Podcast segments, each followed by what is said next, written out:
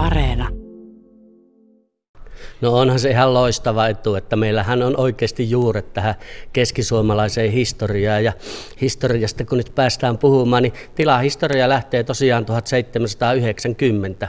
Kapteeni Pröjeri osti Niemelän tilaa ja tarkoituksena ryhtyä maanviljelijäksi. Ja Pröjeri sitten ylennettiin majuriksi ja lyötiinpä jopa ritaariksi. Ja ritaariksi lyönnin yhteydessä, kun hänestä tuli aatelinen, hän otti tosiaan sukunimekseen Ruusen Pröjeri. Ja Ritari Ruusen Pröjeri on perustanut muun muassa Jyväskylän kaupungin ja ollut aikamoinen visionääri tässä silloin 1800-luvun alussa tila. Oli Keski-Suomen suurin yhtenäinen tila. Että, äh, johtuiko siitä, että isäntä oli Oravasaaren äh, jakokunnassa äh, piirtämässä karttaviivoja, isoja aikaa ja tietysti ostikin vähän tiluksia. Ja tosiaan Jyväskylän kaupungin perustaja on haudattu tänne oma, omaan hautakappeliin. Ritari ei halunnut tulla köyhien kanssa samaan kirkkomaahan haudatuksi. Hän haki erillisluvaa ja nyt on museoviraston tämmöinen suojelukohteena ja isäntä lepää ja vartioi ja kummittelee edelleen tilalla. Ja niin, se kannattaa ottaa huomioon, kun tässä sanailee, että kohta voi kylmä käsi taputtaa olkapäälle. No Kyllä. ei, hän suhtautuu tähän varmasti, että tila voi hyvin ja siellä on elämää positiivisesti, koska oli itsekin tämmöinen varsin toimelias mies aikoinaan. Ja nyt sitten, kun tähän aikaan päästään, niin päästään sitten ajatukseen, joka täällä Villa Jääskelässä on nyt keksitty. Täällä on ollut vuodesta 2011 runsaasti toimintaa, ravintolatoimintaa, juhlatoimintaa, matkailutoimintaa, nyt tislaamotoimintaa. Eli Raimo Tittunen yrittäjä. Eikö se ole vähän niin kuin rohkeata täällä Suomen maassa? Ennen aikaan, kun rupesi viinapannua pykkäämään, niin tuli virkavalta paikalle, mutta nyt taitaa tilanne olla vähän toinen. No joo, tilanne on toinen. Että, siis sehän vaan kertoo, että Suomi on täynnä rohkeita miehiä ja sillä kai me siis niin onnellinen kansa ollaan ihan maailmanlaajuisestikin. Ja kyllä tosiaan tislaamo- ja panimotoiminta äh, tarkoituksena oli tosiaan niin kuin laajentaa liiketoiminta-aluetta ja äh, tuoda lisää palveluja ja todettiin, että täällä Keski-Suomen alueella, kun ei ole tätä tislaamua, panimoita on syntynyt ihan tosi kivasti ympäriinsä ja, ja, ja oikeastaan sellaisilla lähtökoodilla, että koitetaan olla niin pitkälle omavarainen ja käyttää näitä lähitilan tuotteita ja lähialueen tuottajien tuotteita tässä toiminnassa.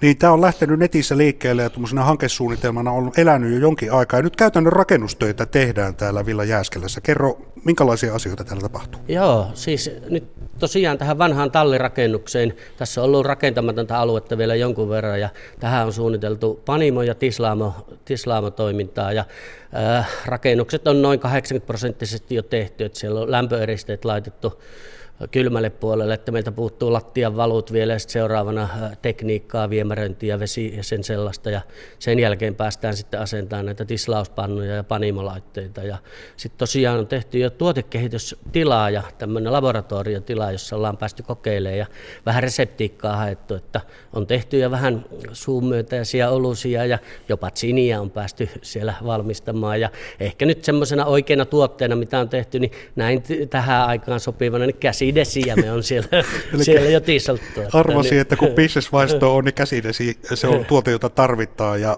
täytyy kysyä tuosta koronasta. Miten nämä suunnitelmat? Eli nehän on elänyt jonkin aikaa sitten, joo. tuli tämä korona, niin tuliko mutkia matkaan? No joo, eihän se ainakaan helpottanut tätä projektia, mutta ei me nyt ole jääty sen koronankaan kanssa itkemään. Sitten meillä on toisaalta ollut aikaa rakentaa, että tietysti ne sanotaan, että se tulorahoitus on kyllä ontunut aika pahasti, mutta eihän me nyt ainoa olla tässä maailmassa. Ja kyllä mä nyt uskon, että tästäkin jollain lailla selvitään, että onko tämä nyt se uusi normaali vai onko se tulossa, mutta niin, niin eihän se, kyllähän elämä jatkuu, että näitä tulee ja menee, että positiivisella asenteella näistäkin selvitään. Tässä on paljon semmoisia niin tähän aikaan sopivia asioita nyt tässä hankkeessa mukana. Pyritään muun muassa hiilineutraaliuteen, jos on yhtään mediaa seurannut, mm. niin tietää, että tämä on melkein kuuminta hottia. No, tämä sanavalinta on ehkä huono, mutta kuuminta hottia sanotaan nyt vaikka näin tänä aikana. Eli pyritään tämmöiseen omavaraisuuteen energiantuotannossa. Joo, se on ihan totta, että nyt meillä on tuossa rakenteella oma lämpövoimalo ja tota, tilahan on lämmitetty aika pitkälle öljyllä ja onhan se ihan kestämätön tilanne rahdata tuolta jostakin ulkomailta öljyä, että nyt tulee, meille tulee pelletille lämmitykset ja sitten satsataan aurinkoenergiaa ja lisätään koko ajan sitä niin tällaista uusiutuvaa energiaa lämmityksessä ja jopa sitten näiden olut- ja tislaamon pannujen lämmityksessä koitetaan hyödyntää mahdollisimman pitkälle sitä, että koitetaan tehdä, parantaa maailmaa siltäkin osin ja tuottaa sitten siinä ohessa älyttömän hyviä tuotteita. Niin, Raimo Tittonen, yksi tämän Tislaamon ajatuksista on se, että tämä tulee läheltä tämä raaka-aine. Kuinka läheltä se saadaan, jos puhutaan Tislamotuotteista? No ihan lähimmät tulee naapuritilalta, että Ilmoniemen tilalla muun muassa viljellään hamppua ja nyt on semmoinen chinierää tehty, jossa on muun muassa hamppua ja sitten kotimaista kuusenkerkkää ja äh, muuten jos on kuusenkerkän keräjiä, niin, niin kannattaa ottaa yhteyttä. Ensi vuonna niitäkin tarvitaan. Ja viljelijöitä on kontaktoitu, laukassa kontaktoitu tällaista omena, omenaviljelijää. Että se on tärkeää, että kaikki tulee tästä läheltä. Että sehän on se meidän etu, että kun se on täällä tuotettu puhtaista vesistä ja lähitilojen raaka-aineista, niin ei sitä voi tehdä muualla kuin täällä. Tuolla Isouskyröspissä toimii tuommoinen kilpaileva yritys, joka on niittänyt maailmalla mainetta. Joutuu vähän ottamaan niin sanotusti takapakkeja, kun tuli nimenomaan katajamarjasta kysymys. Niin kuinka läheltä Gini saadaan täällä kateemaan. No joo, se, se on totta, että niin, niin, niin, niitähän pitää ruveta keräämään ennakkoon ja siksi tässä kuuluttelin, että Katajan marjan keräjätkin niin kannattaa olla, jos sillä marjan poimijoita on kuulolla, niin ensi kesänä kuulolla ostetaan varmasti niitä, että joo, Suomessa on niitä paljon ja keräjiä tarvitaan ja meidän Katajan marjat on ainutlaatuisia, että se, ei se kilpailija tuli, kävi vasta vierailulla siellä, että kyllä meillä yhteistoimintaa varmaan tulee olemaan, että Suomessa näitä tislaamoita on kuitenkin sen verran vähän, että terveisiä vaan sinne kyrönpojille. Ja Keski-Suomessa tosiaan ei ainuttakaan ole, mutta nyt on ja rakennustyöt ovat hyvässä vauhdissa. Panimomestari Jussi Lemetty Hamppu, se on vähän semmoinen asia, että se kulkee nyt tällä hetkellä monen raaka-aineen osatekijänä tai monen tuotteen osatekijänä. Se on vähän niin kuin uusi musta, sille keksitään koko ajan uusia käyttöjä. Mutta miten hamppua voidaan käyttää oluen panemisessa? No hamppuahan käytetään monellakin tapaa oluen panemisessa, niin kuin hampusta muutenkin, niin raaka-aineeksi siitä saa kasvin eri osia, osia hyvin monipuolisesti. Olueeseen voi käyttää lehteä, siementä ja tässä on tietysti meilläkin tuotekehitys vielä käynnissä.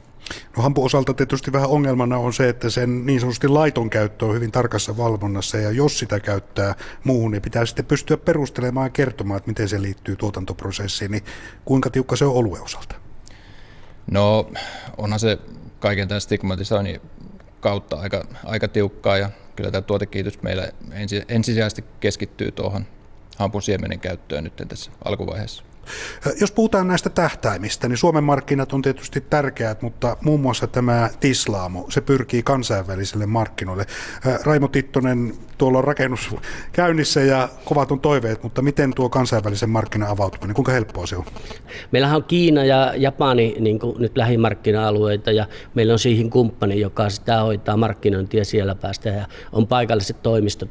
Lähdetään sieltä kautta liikkeelle ja katsotaan, miten meidän käy, mutta tietysti nämä kotimaan markkinatkin on ja omaan käyttöön ensi alku, että pienin askeliin, mutta vientituotetta ollaan tekemässä. Isoskyrössä pystyttiin pääsemään kansainvälisten kilpailujen kärkisijoille Ginillä, joka on esimerkiksi Briteille tämmöinen kansallisjuoma, että huono ei kannata edes tarjota, niin miten se onko kohta täältä Jääskelästä tuotemarkkinoilla ja kilpailussa? No mehän ollaan jo koeerää tuolla laboratoriossa tehty ja täytyy sanoa, että aika suun myötästä on tulossa, että katsotaan minkälaisia palkintoja ollaan pokkaamassa, että sen sitten aika näyttää mitä muut tykkää, mutta minä ainakin tykkäsin.